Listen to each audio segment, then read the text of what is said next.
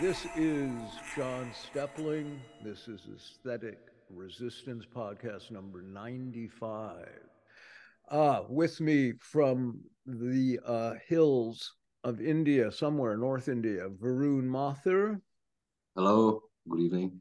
Uh, from Toronto, Cory Morningstar. Hi, Cory. Hi. Uh, in somewhere in an undisclosed location in Sweden, Johan Eddebo. Hi, Johan. Hey, guys. And Hiroyuki Hamada uh, in uh, Long Island. Hi, Hiroyuki. Hi, John. Uh, so I think it's only been nine days, I believe, since the last podcast. So it's a little more, uh, a little shorter time in between. But it felt somehow like there were a lot of events and things to discuss. Um, obviously, the it, the the the assault on uh, Gaza is is a massive story. Uh, the media coverage, mainstream media coverage of that assault is a major story. Uh, the the government um, all the governments involved, uh, the, the, the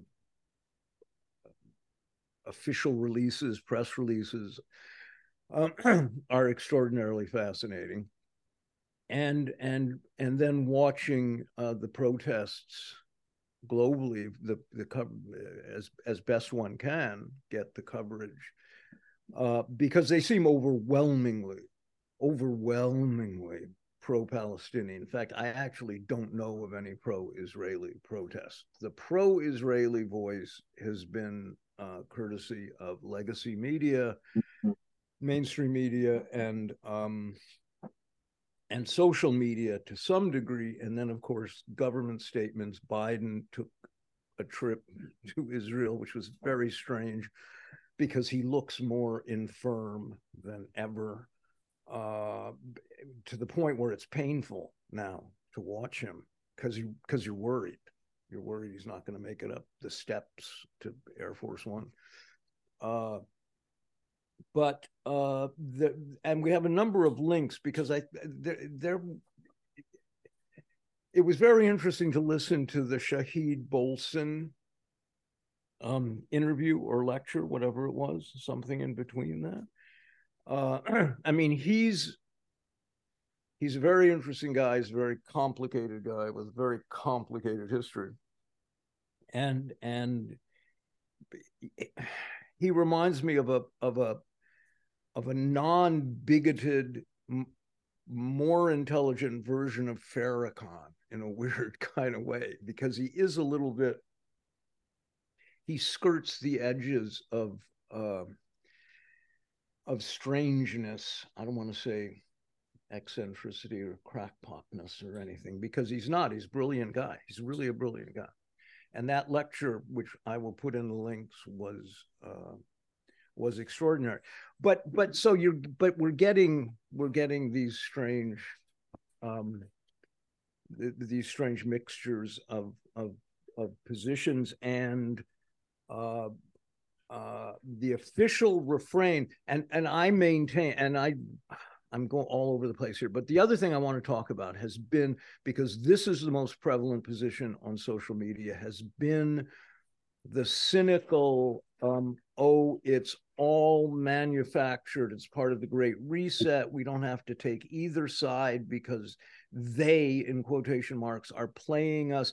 This is a position that actually doesn't even make sense, but it's one that seems to me decidedly to eliminate um, the Arab, you know, Arab agency, Arab um, uh, identity, Arab history from the entire discussion, and it it, it clearly has a strange um, appeal for people, and it, it's that part is worth investigating. Okay, Johan. Yeah, maybe maybe we can begin in that end because I think it's such a fascinating phenomenon. You wouldn't have seen that 10 or 15 years ago, maybe.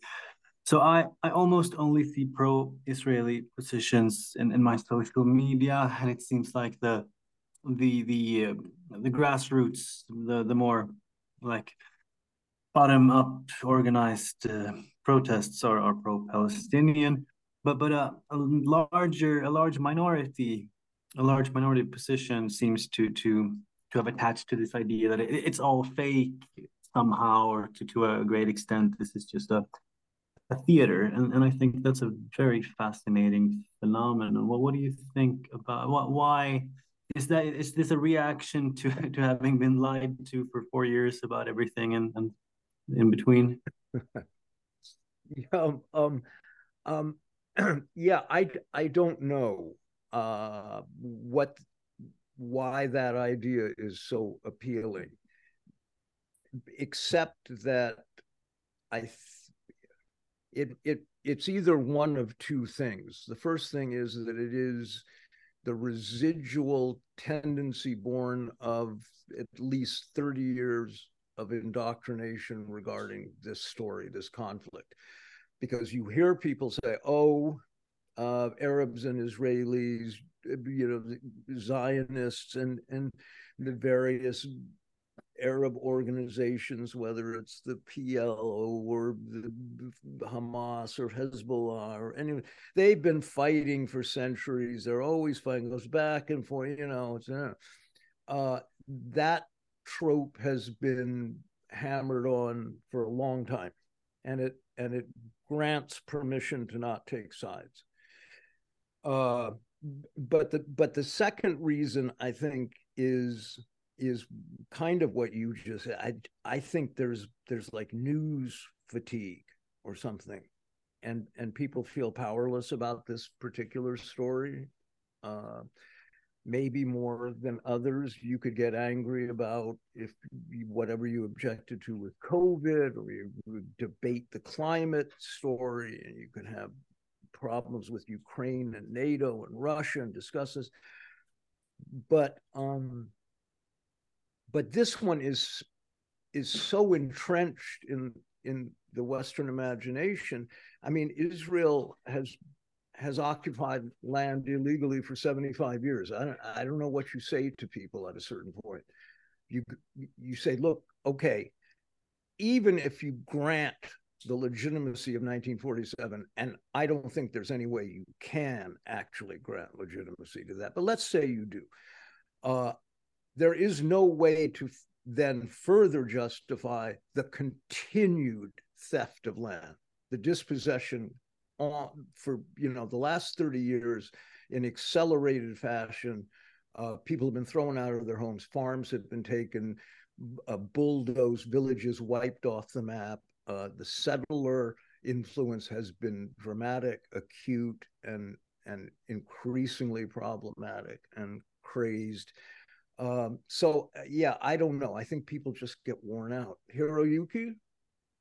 You I think also um, um, maybe it's basically um, um, what we are seeing is the the uh, activism of the people who uh, were threatened with the uh, deprivation of the privileges. Um, the ones who have been uh, living relatively uh, uh, without any problems are facing this fear of uh, economic fear and also the the fear against the uh, restructuring that's going to um, uh, encompass larger scale of um, surveillance, larger scale scale of exploitation, larger scale of um, uh, what they call medical tyranny and um, uh, digitalization, and all those things um, um, are concerns. I mean, you know, they are concerns, and they are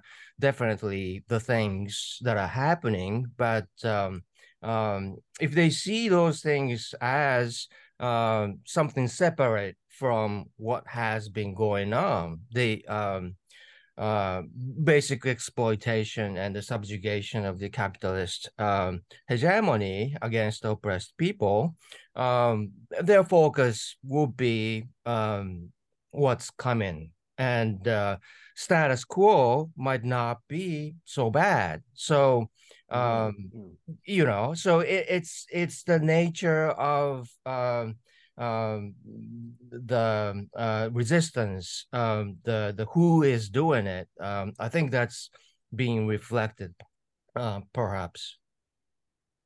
well, I think I think that it goes without saying, but probably one has to say it that that there is this this. I mean, there is a, a dramatic bias in Western media coverage. We all know this. There is a kind of Orientalist uh, influence to everything, the way in which Palestinians, Arabs, Muslims are described, uh, the, the way in which Israelis are described, the way in which Americans are described. Uh, and and the the the fact that I it just at a certain point I I honestly I get very it just makes me sad and and I get fatigued um, Israel has has reduced the people of Gaza to the status of prisoners in this is the common statement, right? An open air prison. They determine if they have food and water, they determine where they can go, they determine if they have electricity, if they have internet, they cut it off on a whim. If fishing boats go beyond uh, the you know allotted whatever it is mile and a half offshore, they are shot. People have died.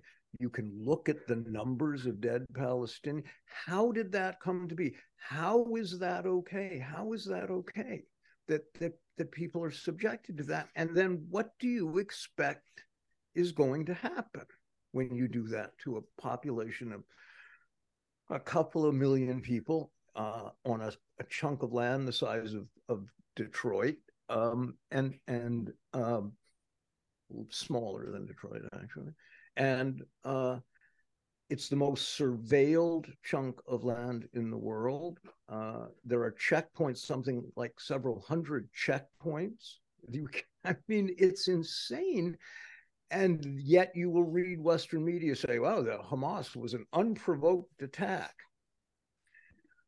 Um, if if 30 some years of occupation is not provocation i i mean i'm afraid i don't know what provocation is. Um cory?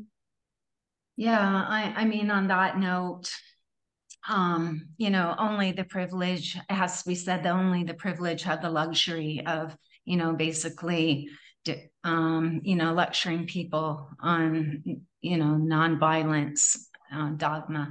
And I mean, we we talked about this earlier. We we touched upon it because I think in an interview with Press TV, John, you went ahead and said something like you didn't really, um, you know, you didn't want to actually say that Hamas committed any crimes, right? You were saying if you actually think that or if you don't. I mean, if I if I'm oppressed and confined, if I'm a person living oppressed and confined within Gaza, my people have been are treated like cockroaches and have been for decades right? And um you know i've seen family members friends you know i've watched this ethnic cleansing throughout my lifetime. Um I, I was born into it. I think that i want an entity like hamas that will fight to end my oppression by any means necessary yeah, right? and um the collective oppression of all Palestinians. And it's not just Hamas, right? I read an article in the Israeli um, media today, and it's basically talking about the seven other resistance factions that are working with Hamas. And they say this is not a fight, um, Israel against Hamas. It is a fight against the Palestinian people. Yeah. You know, and we we can link to this in the paper. And basically, these Palestinians are going to have to learn um, that they're going to have to accept the dictates of the Israeli state, right? Going forward, they're going to have to learn this. So, right. I, you know, you know, and even the whole framing as as a war, I, I think it should be. I mean, to me, I see this as an uprising. Yeah, of course. Right. Right well, after seventy five, yeah. after decades and decades of oppression and terror. Yeah. Well, I made the comparison this week with the Attica prison uprising, right? Which was back in 71. um, because it it bears a very strong resemblance. Nobody liked the prisoners at Attica.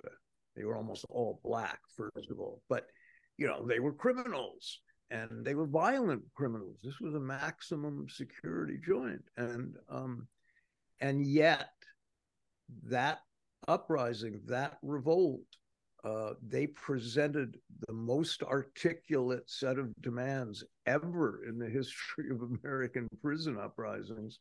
Um, remarkable, politically sophisticated, and they won a lot of um, approval from people. People were initially, you know, Howard Zinn has a great paper on it on his webpage, the late Howard Zinn. Uh, and and it, they they were they were prisoners at a maximum security prison that had nothing to lose. This is people have nothing to lose. You look at the Algerian Revolution. Um, was France going to leave of their own free will? Was France, you know, if you talk to them nicely uh, and said, "We really don't want you here. It'd be really cool if you left," they weren't going to leave. They had no intention of leaving. They fought tooth and nail to the very end to not leave until it just became too costly um, for France to, to continue to try to occupy Algeria. But it was a bloody revolution. And and it was a similar the FLN was not necessarily a very popular party in Algeria. Uh, and after the revolution, there was a lot of infighting, and the FLN became very um, authoritarian, autocratic, and shut down opposition parties, as I recall. Um, but but they got France to leave. So this is this is the this is why colonialism is a is a nightmare, is a horrible thing. I feel like the thing that's missed in all of this, in all of these analysis, is is one of the things that was missed early on in discussions about South Africa. The Americans, including Dick Cheney and, and, and Ronald Reagan, called Nelson Mandela a terrorist. Mandela mm. was not nonviolent. Mm. They called him a terrorist. He deserved to be in prison. He spent 26 years, I think it was, on Robben Island in prison. Uh, but eventually, apartheid crumbled because world opinion turned against the the apartheid regime and and that was that. But it was not it was messy and bloody and and and uh, uh, not a friendly uh, luncheon buffet where everybody decided what was going to be the future of of this country. And the same for the former rhodesia right? So this seems to be what's missing the violence of colonialism, the violence of occupation. Nobody, no people wants to be occupied. It, it eventually things break open. Johan? No, yeah, I agree. These are, I think, important remarks uh, because this this is clearly missing from the analysis, and I guess that this that's another example on, on the failure of the, of the left in the West today, because this we're seeing here today in in, in Palestine is clearly a, a, colonial conflict, and the mass media is, is so obviously a tool for reproducing this neo-colonial power structure. And I think there's no doubt about it, but, but it's missing from from the discussion. And as an example, I saw here in Sweden, I think two or three days ago, maybe you heard it that Israel bombed a mosque somewhere. I don't know if it was in in, in Gaza yeah, yeah. or in West Bank. And you know what the, the headline was? They repeated like almost verbatim everywhere. So, so it said the, the headline said the IDF bombs a terror bunker beneath a mosque. So, so that that's the headline to pick apart. I think. So first you remove the mosque from the equation. The mosque is just incidental. It's it's just a, a geographical reference, and on right. top of beneath this mask is this terror bunker, the, the horrifying piece of, of Nazi evil. So if you guys have been looking for, for a concept that, that lacks any any analytical or theoretical function and, and is purely propaganda, this terror bunker, that's it, you know. So how can anyone not see that this is this is refined and distilled propaganda with the obvious purpose of, of trying to whitewash something that's atrocious? I mean, it's and, and it's the same thing throughout this entire media discourse. Yeah. Cory?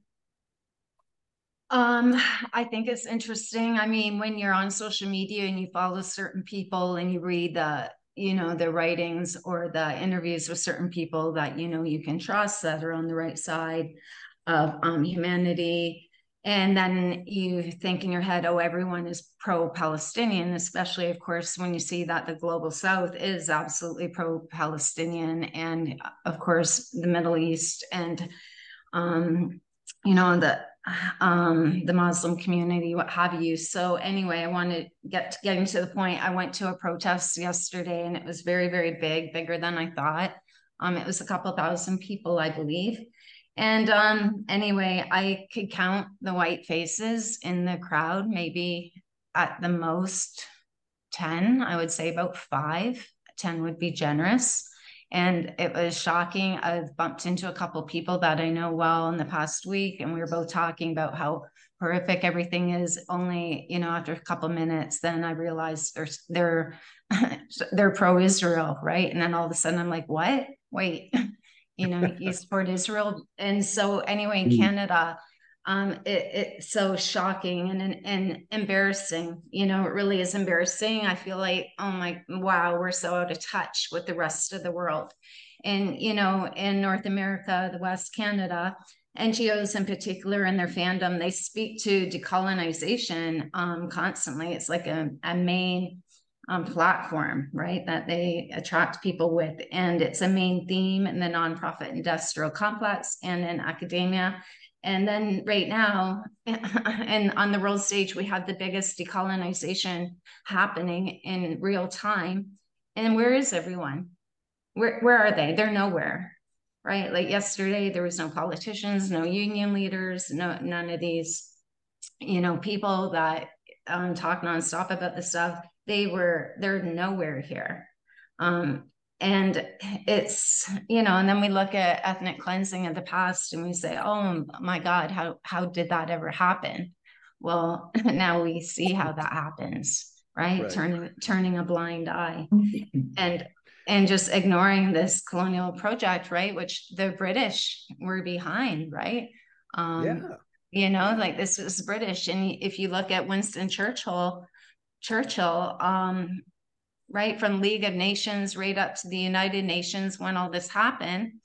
Um, I'm just going to see, I, I just shared an article and we can put it as a link on here. You have when someone's challenging Churchill and asking um, basically about all the savagery happening on Palestine's back when this is happening, right? From basically starting in, I, I think, around 1936.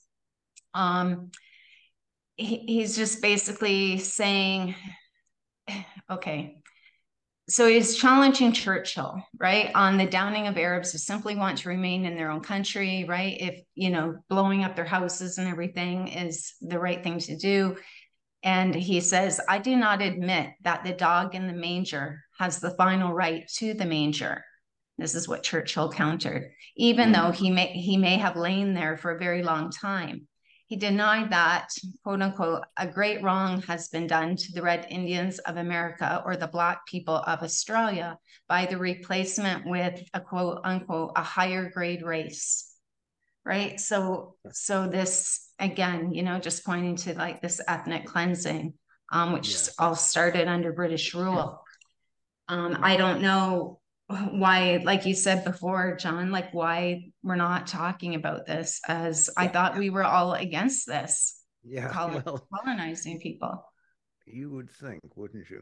I think this is this is very important. There's a couple of points here. Uh the the the zionism which it's very interesting because i'm writing a blog post that that touches a great deal on fin de Siècle Vienna. It's extraordinary the number of people who were living in Vienna um, at the end of the 19th century. Uh, Wittgenstein, uh, Freud, Hitler, Theodore Herzl, Mahler, Schoenberg, Stefan Zweig. It goes, I mean, there's 30 people.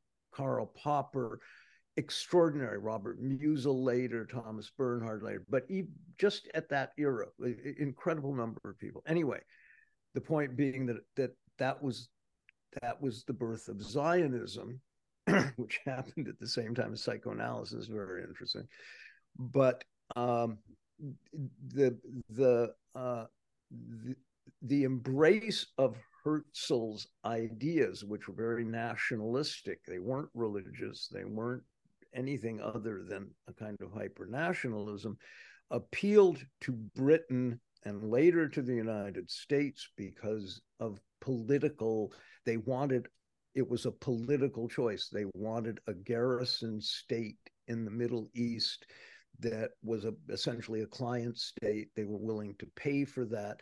And you, Churchill was a rabid anti-Semite. Balfour, the you know famous Balfour Declaration, Balfour was a rabid anti-Semite. So um, you, you, they, it was very cynical, and Herzl knew this, and all the early Zionists knew this, and there was a lot of tension with the British, and so 1947 they go there, and the the Zionist militias, the Haganah, and then Irgun, who was sort of the terrorist wing of the Haganah, slaughtered Palestinians. They also blew up the British. You can Google the bombing of the King David Hotel. Uh, but this stuff was overlooked because of the political expediency. Israel had to, as what did Bolsen say? If if um, Israel didn't exist, the U.S. and U.K. would have to invent it for for political reasons. So you had this colonial project, Herzl Zionism, that at its core is as racist as it's possible to be. They demand a racially pure state, and yet nobody talks about this. Somehow it's overlooked because the the the spin at the beginning, and I remember this as a young child, um, de-emphasized, neutralized any discussion of colonialism or racism or anything like that, and it, and they completely disappeared Arabs, Palestinians from the narrative.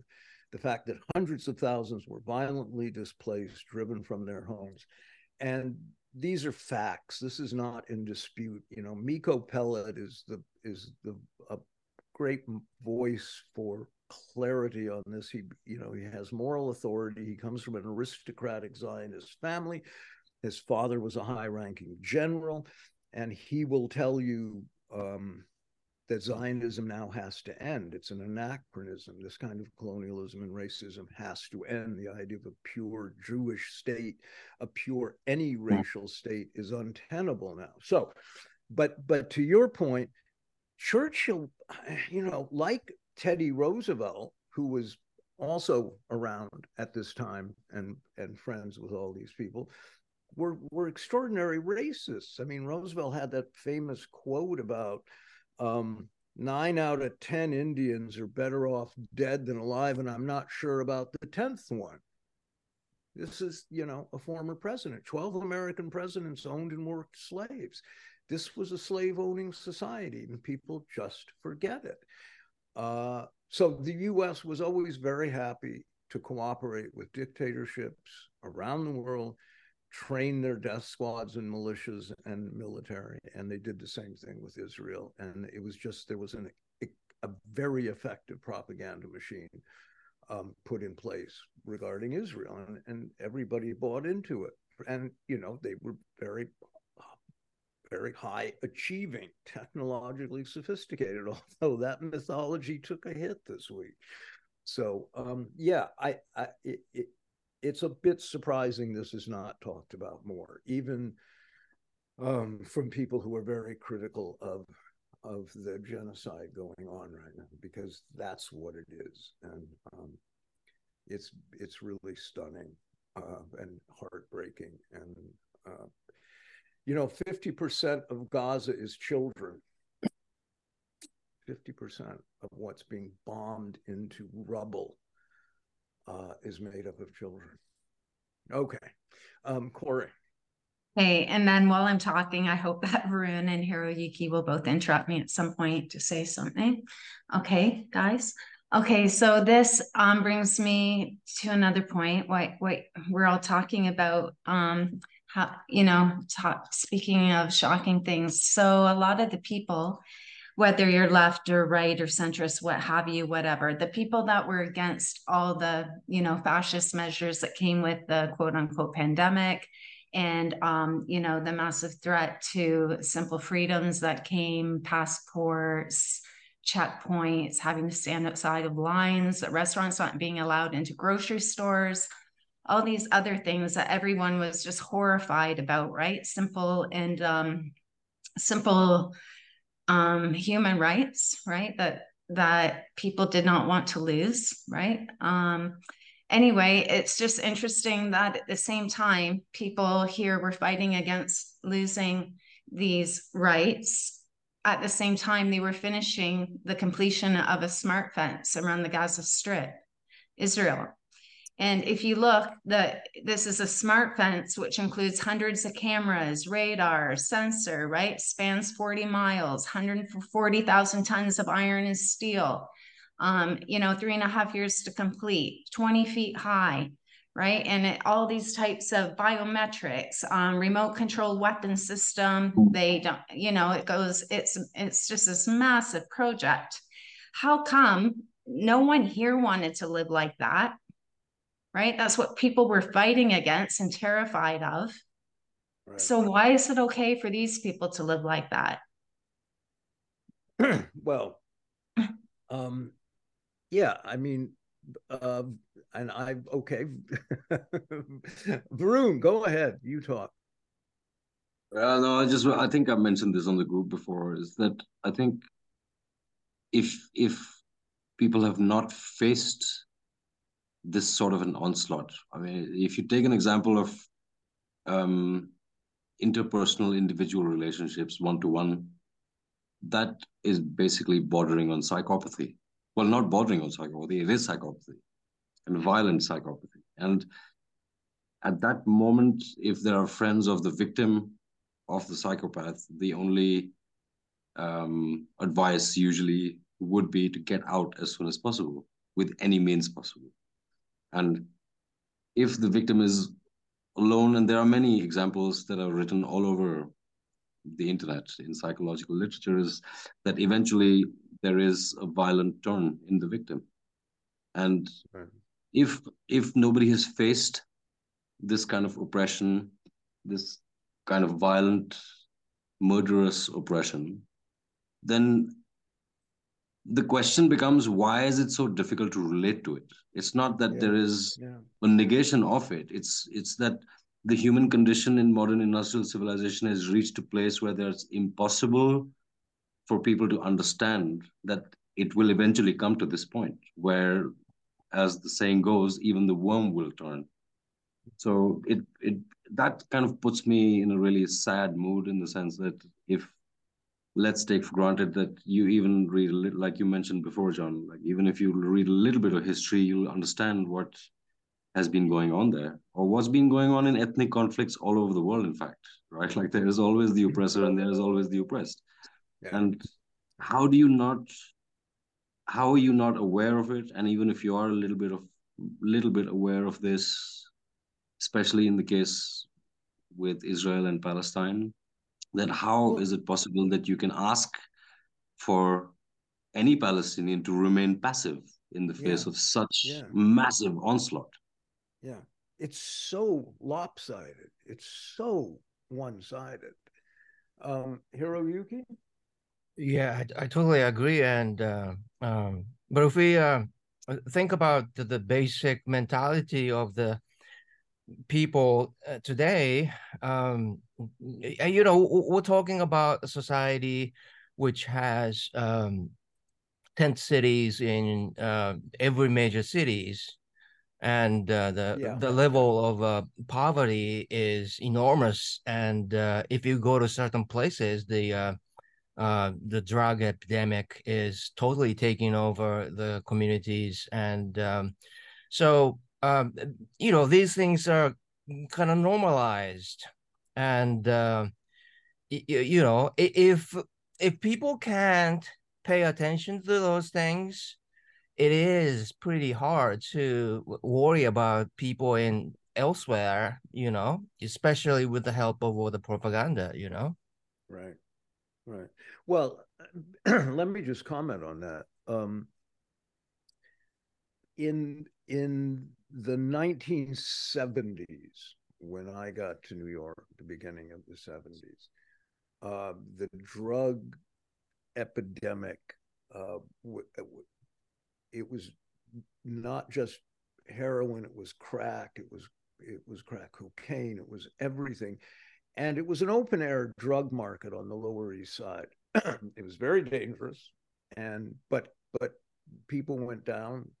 White people from the Upper West Side drove down and buy their narcotics, and it was but it was literally an open air market. It was like a bazaar, a drug bazaar, and um, and then they Giuliani came in and they did this this kind of reset on Manhattan, and they in quotation marks cleaned it up and so on and so forth. Um, uh, but this is coming back now. Now, my point is that that open air drug, this is returning, but it's returning at homeless encampments and uh, and and on on Skid Row and and various places that the police won't go.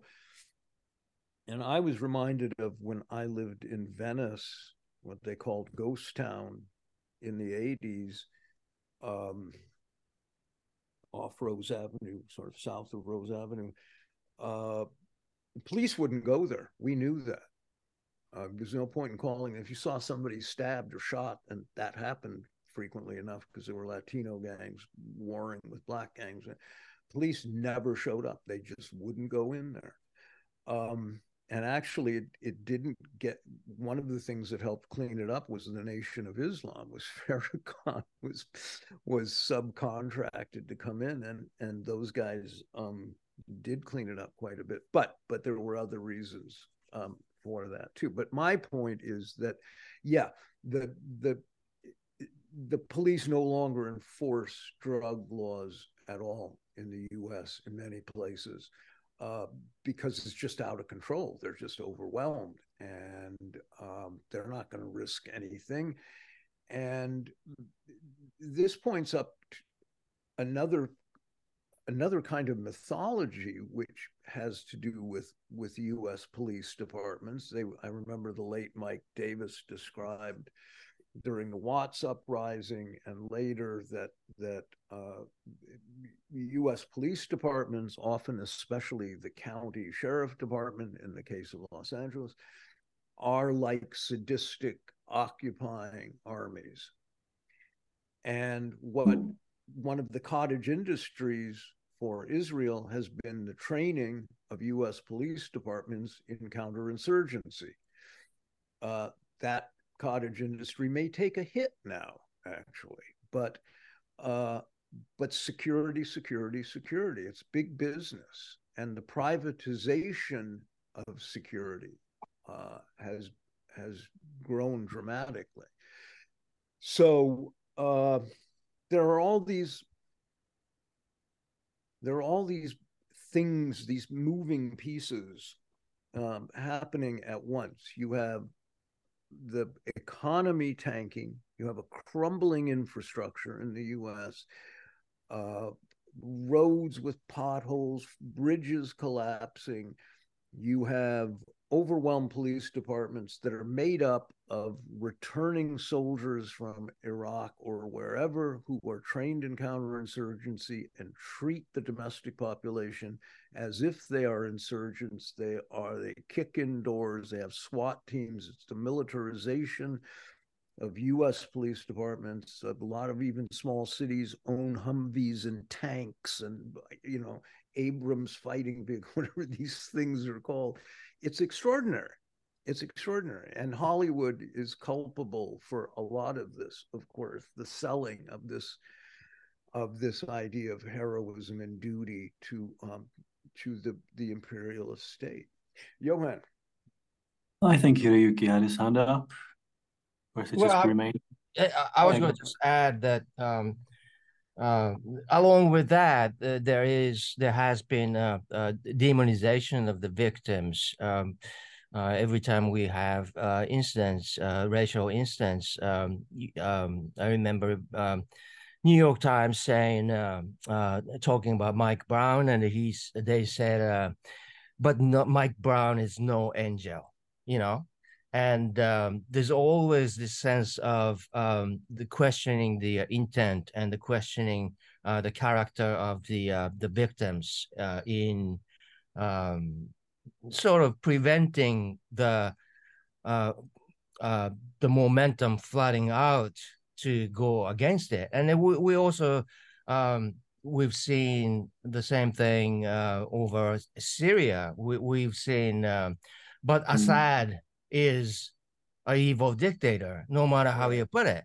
But that that's really the, you know that's just um uh what I excuse to do what they've done and they they, they did the same thing uh, to uh, Gaddafi you know they they called uh, Gaddafi crazy um, dictator and uh, but on the other hand you know he he installed this uh, great um, uh, socialist measures to his own people and uh, there's it doesn't really make any sense. And uh, every time uh, we hear all those uh, demonizing narratives, it's the time when they need absolute support for Mhm. their, you know, resistance.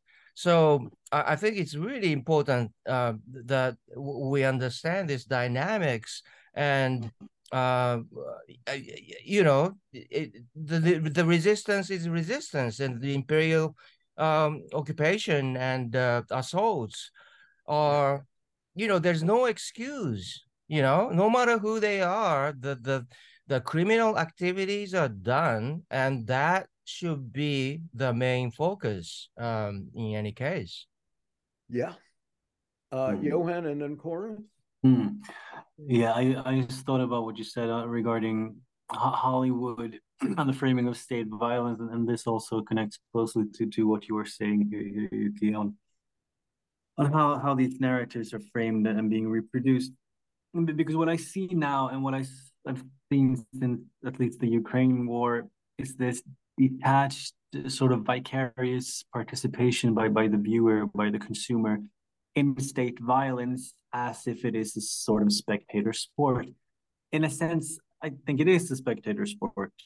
It's produced as, as a consumer a consumer product. I don't think that this was the case in, in anything akin to this sense maybe 50 years ago, you know, even with the, the mass media creating and, and reproducing the spectacle of the Vietnam War. And one very good example I see of all this is is this, you know, triumphant and, and gleeful defense of propaganda. Again, I, I see mostly pro-Israel stuff in, in social and legacy media. And as soon as uh, the reports came here that um, that the Americans claim that Hamas accidentally had hit this hospital, you know, which supposedly killed 500 people, as soon as, uh, as as it was made known that Biden exonerates the IDF here, then all of these people just scrambled to social media to to proclaim that that all of all of you, who, all of us who thought Israel, the good guys, maybe had something to do with this little accident. Maybe since they're continuously bombing a densely populated area the, the size of a, a minor city, that, everyone who assumed that this, this new set of civilian casualties also belonged on Israel's account was a lunatic, and, this very strong and, and, violent positioning. It's such a fascinating phenomenon. It's to me, it's like we're watching an important hockey game, and, and everyone celebrates the referee's decisions in, in favor of their own team, and, uh, and yeah, you know, so so it's framed as as a spectator sport in a sense. Well, it's certainly, yeah, it is absolutely. We could, I mean, I could go into some detail about specific, and maybe I will at some point. Um, and and and it's it's a white, it's a white supremacist narrative. That's the other thing is it the decision makers have to always be white people, Western white people. Cory? Yeah, and that's true. I mean, I heard someone say, why do those people bring in their shit here if they want you know they can go back there don't bring your shit here to canada so it's basically like you know you're saying those people are shit right basically right like it's grotesque um i'm jumping around a bit because i wanted i think it was you maybe that mentioned security crime so um where i am in canada there's like a new thing now grocery stores now have security guards even the dollar store has security guards. This is a growing thing, um, especially yeah. now with self checkouts, right? Replacing people, uh, um, the cashiers. Um, but anyway, they can't do anything. So when people go in, if you want to fill up a cart and leave, if you know, they'll come up and try to get you to stop and that, but you can just say fuck you, walk past them. The police won't come, right? The yeah. police will not respond to this stuff anymore. Petty theft, they get like seriously, I don't know how many thousand calls a day that people are stealing. But I mean, this is the society we're creating. And you even have the Goodwill now, Goodwill Industries, security guards. And it is so gross. I will not go there. They um so this is all stuff that people donate 100% donation right and they hire security guards instead of giving things away to people that need them they would rather put their money in security and you know try and intimidate people follow them in the store try to make them feel you know like um you know peasants or horrible horrible more horrible than they already feel i'm sure. And it's gross. I mean goodwill goodwill industries over 7 billion a year in revenue right? Again this is the world we're creating. Um and it's crazy. And then speaking of that and back to churchill he's the one that created brought in income tax in um, 2013 the same year that he um, made exempt um, rockefeller right he, he, because of him like as a as a whatever uh, gift I would say to the Rockefeller family. That's when he, at the same time, made um, tax exemption, right, for for foundations. And so you have all that, and, and then in turn, that's what sort of shaped our society since then. Right. Mm-hmm. That's what engineers, even what we're talking about, all these things we're talking about, this is all engineered um, by the ruling class via corporate profits that are tunneled into foundation money and into our universities, which are considered liberal institutions, and they're not.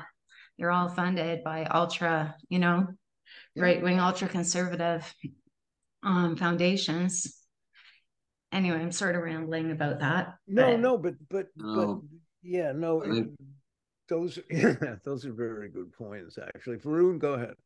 Yeah, I think uh, Cory, you just elucidated and exemplified the point I was trying, I was going to try and make, which was that every time there is a sort of international maneuver of cultural manipulation, which for the establishment seems like it has resistance, suddenly there's going to be a blow up of war somewhere in the world, which normalizes what they were trying to do.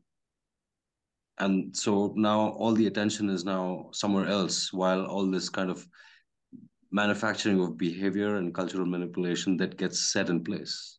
And people forget talking about it entirely. So i mean you have that with what happened with the pandemic and the shots and then the increase in death mortalities and uh, in cancers.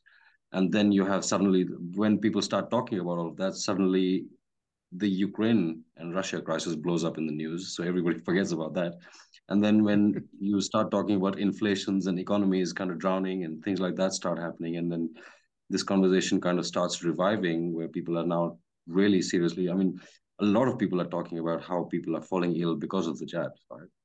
But all right. of that gets kind of submerged with a new international crisis as it's being posed by. So, I mean, in the sense why i'm trying to say this is because that's how propaganda actually works. It's not it's it's multilateral propaganda. It's not just like kind of linear. It's a very lateral game that yeah. they're always yeah. playing. It's quite incredible that's a good point. Yeah.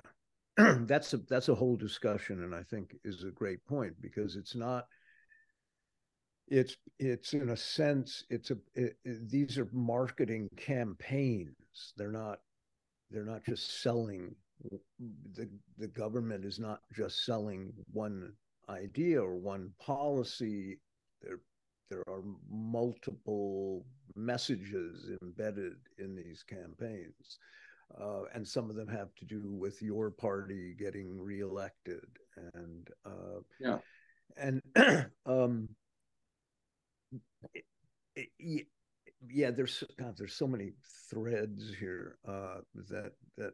But okay, Hiroyuki, because I can't choose what I want to talk about. Hiro, Hiroyuki. Um, well, it it it also um obvious that the uh, uh I mean, you know, if if we get to the bottom of it, it it's all coming from the crisis of uh, capitalism. You, you, know, the the rich yeah. ones get too much money and the poor ones uh, have no money to buy things and uh, uh, the products pile up and uh, it's a crisis. And uh, the the that crisis is always uh, distorted skewed relabeled as russians are coming you know muslims are coming um, you know stuff like that. And it, it's a way uh, it's a way to uh, confuse people and um, um, shift attentions, but at the same time, it's fundamental way of capitalism to yeah. survive.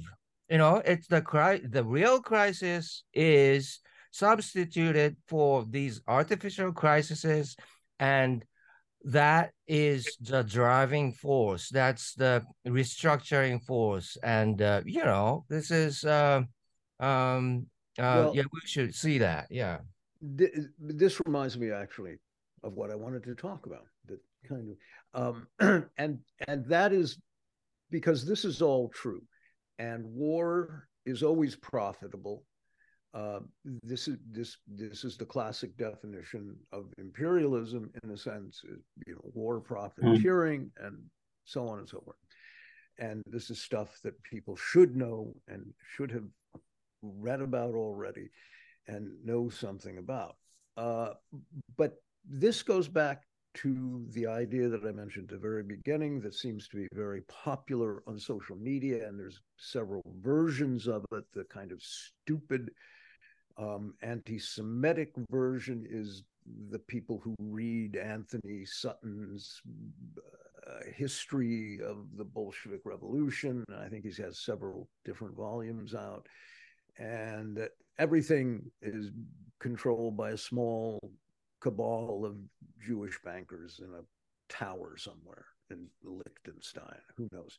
And they're all named Rothschild that's that's the dummy version. That's the Alex Jones version. That's and there's not much to say about that. It's classic anti-Semitism. It's like straight out of the protocols of the elders of Zion, etc.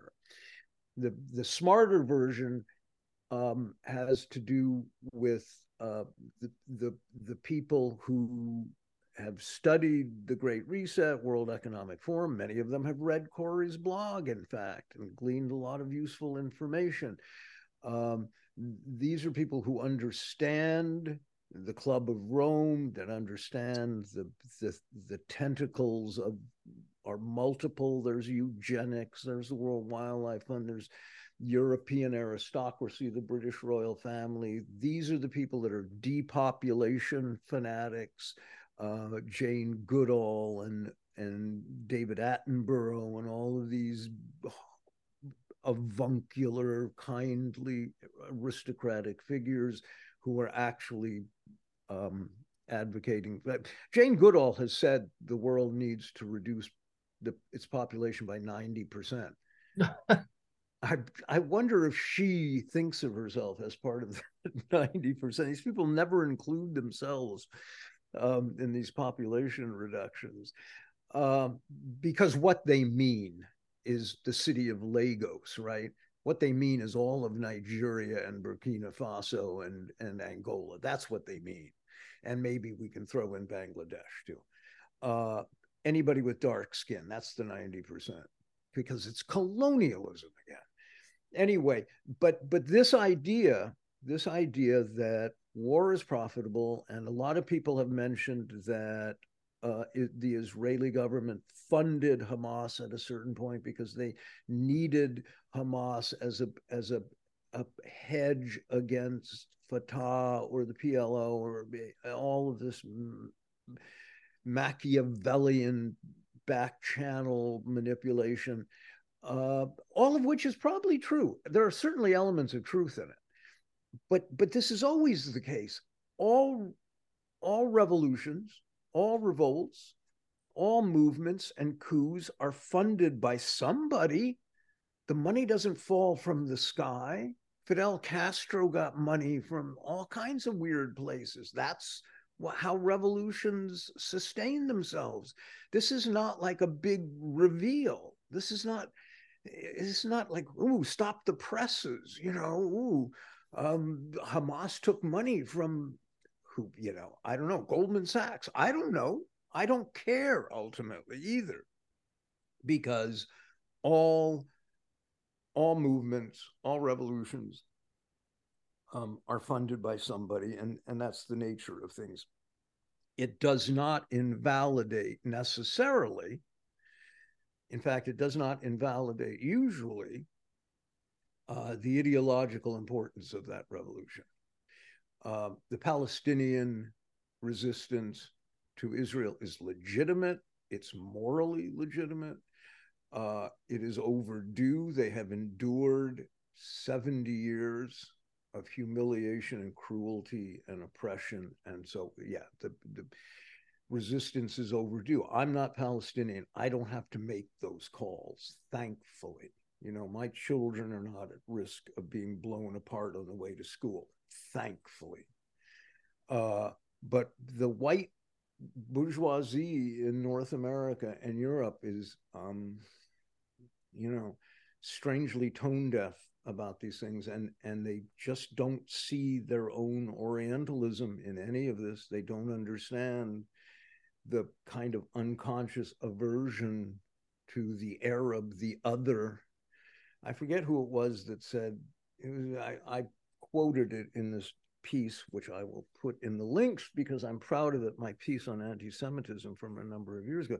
And i said and i'm talking about it in the blog post this time too um, that that that the difference between the political other and the biological other, you know, and um, the point at which the Arab became a political other, you know, the Jew was a racial other. Uh, but but those those designations are blurred now I'm gone back and forth and inverted uh, because even even Russians are are an Asiatic other now, and perhaps they always were. And that's my final topic, if you'll forgive me, one other couple of comments. And that is the constant conflation of fascism and communism. And we seem to talk about this every week. People I know and respect seem to not understand the importance of the distinction.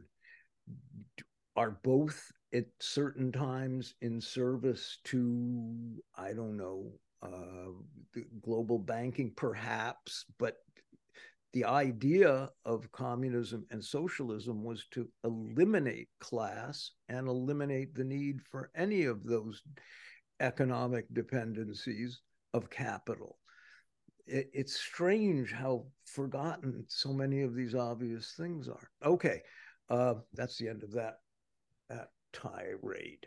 Uh, Varun? Uh, yeah, I just wanted to make a comment on the the money stuff that you were talking about. And I think, I mean, all money is ultimately blood money in that sense. Like, let's take, I'll just, I'll, I'll just make a quick example. Let's say that somebody works at BlackRock or one of the multiple corporations that BlackRock owns that is now forcing single mothers to give up their houses because they can't afford the mortgage anymore and BlackRock buys them out, right?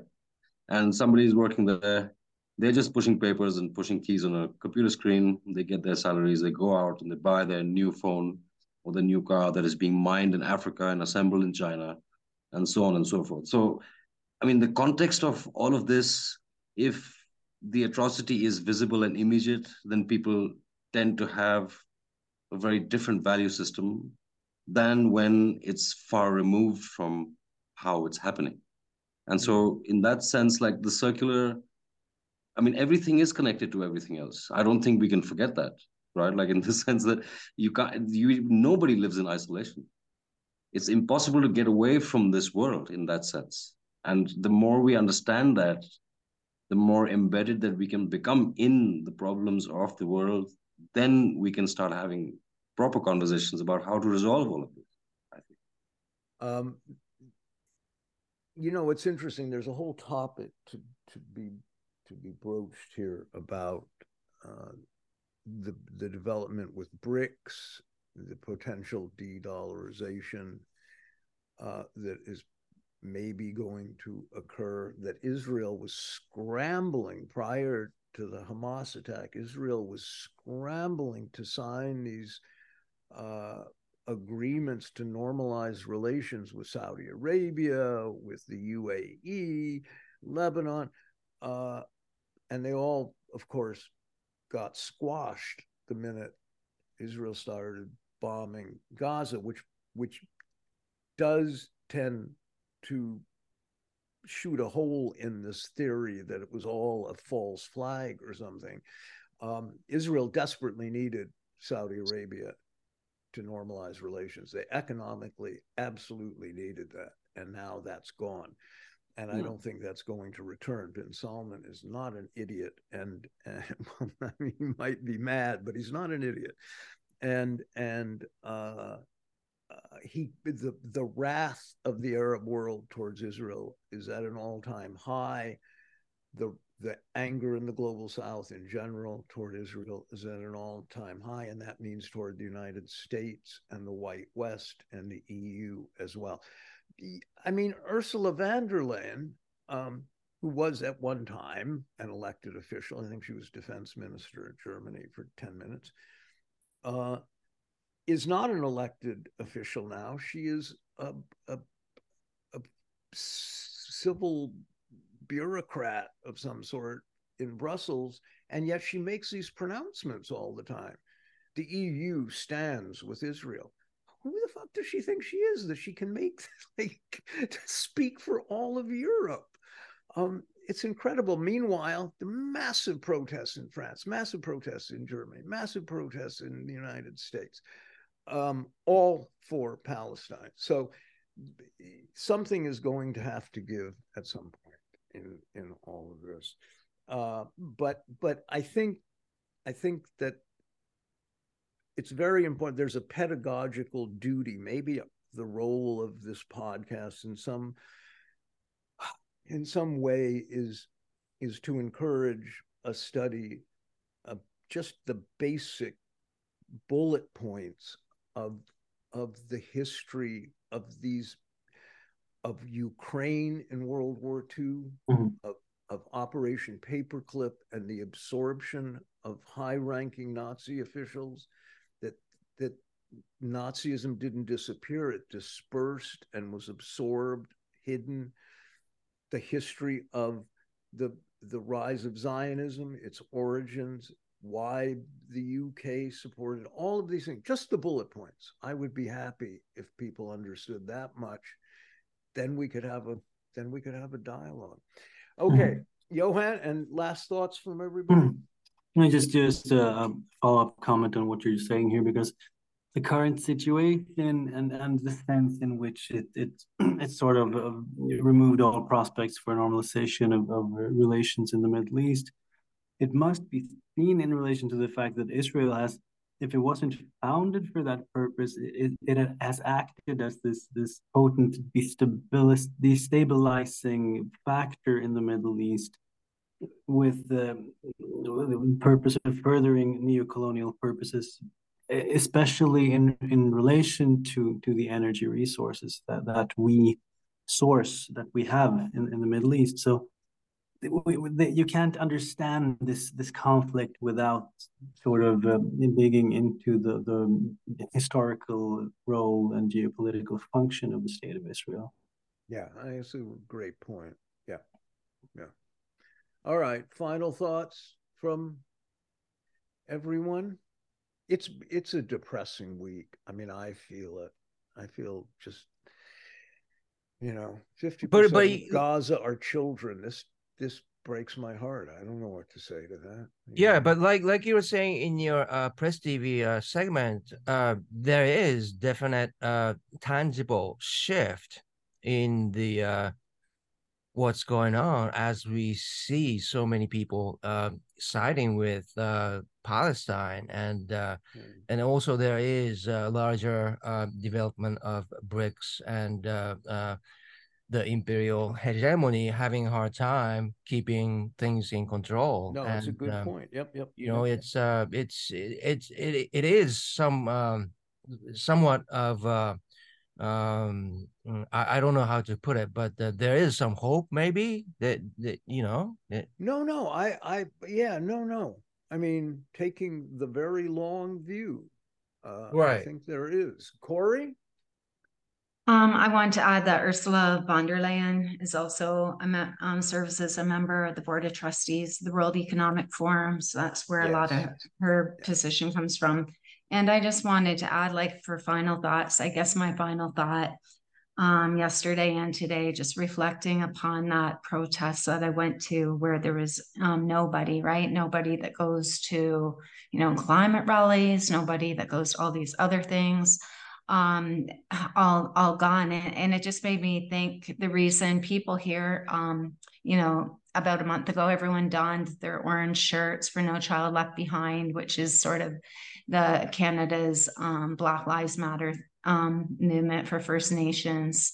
And, you know, everybody went out, bought all these t-shirts and hoodies made in China and put them on for a day. And everyone pretends they care so much, you know, and I just realized they can talk about decolonization and say that they're, you know, really great um, allies of the First Nations people only because at this moment in time they haven't you know there there is no uprising. There is no you know they're not um, forming resistance groups to take back their land. So they're no threat right, right. To, to the people here. Now if, if that was to happen i think we'd see a very different thing. All of a sudden they too would be labeled savages and terrorists right. and everything else. So i mean i guess everything's good as long as a population is docile and um you know. Well, I have three quick points I wanted to, to, to mention very quickly. One is I will put in the links a Palestinian business that uh, makes the Palestinian scarf, the keffiyeh, that you know you see red and white, black and white. They're wonderful. They they have to dodge the blockade to get their to deliver their scarves to you uh, but they promise to get them to you. And uh, I think they're an eminently supportable uh, business, and they're very nice people, and they make beautiful stuff. Uh, so that's number one. And uh, number two is there's an awful lot. I mean, I just want to mention two. Jordan Peterson. Jordan Peterson is the new public intellectual. He's great. told Israel, give them hell. What kind of ghoul says that? What kind? That's what. Who says that? Who says that? You know, really. Um, number three was Matt Taibbi or Taibbi. I never know how to pronounce his name.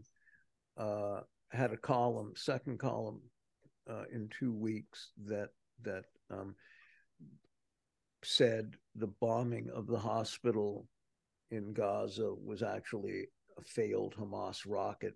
And he knows that because the New York Times said so. And uh, uh, they originally had it wrong, but then they got it right and they published an apology. Now they realize, yep, it was actually a Hamas rocket. And uh, this is somebody who is seen as as a as a dissident journalist, as a as a voice of the left. Um, it's it's a very strange phenomenon we have, but we saw it with with Ukraine, we saw it with COVID, we see it with climate disco, we see we see these again. It's it. I just feel it's incumbent that that we take a pedagogical position and try to engage people in a way that um, that corrects this stuff. I mean, I was shocked actually with the Taibbi. I was just starting to like him because he's funny sometimes, you know. And then and then this. I mean, anyway. All right, that's that's my last thought. I know there was something else I wanted to say, but I can't remember what it is.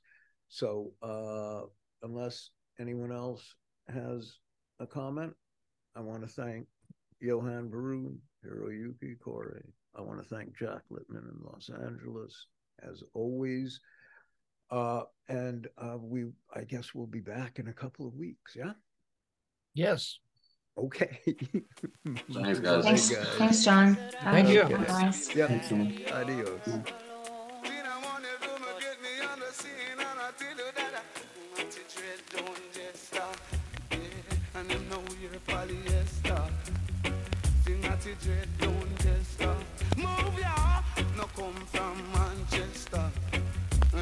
Check Mr. Festa. Mr. Daly don't say that, yeah. boy you shouldn't do that. Mr. Daly don't say that. Move, I say you shouldn't never say that.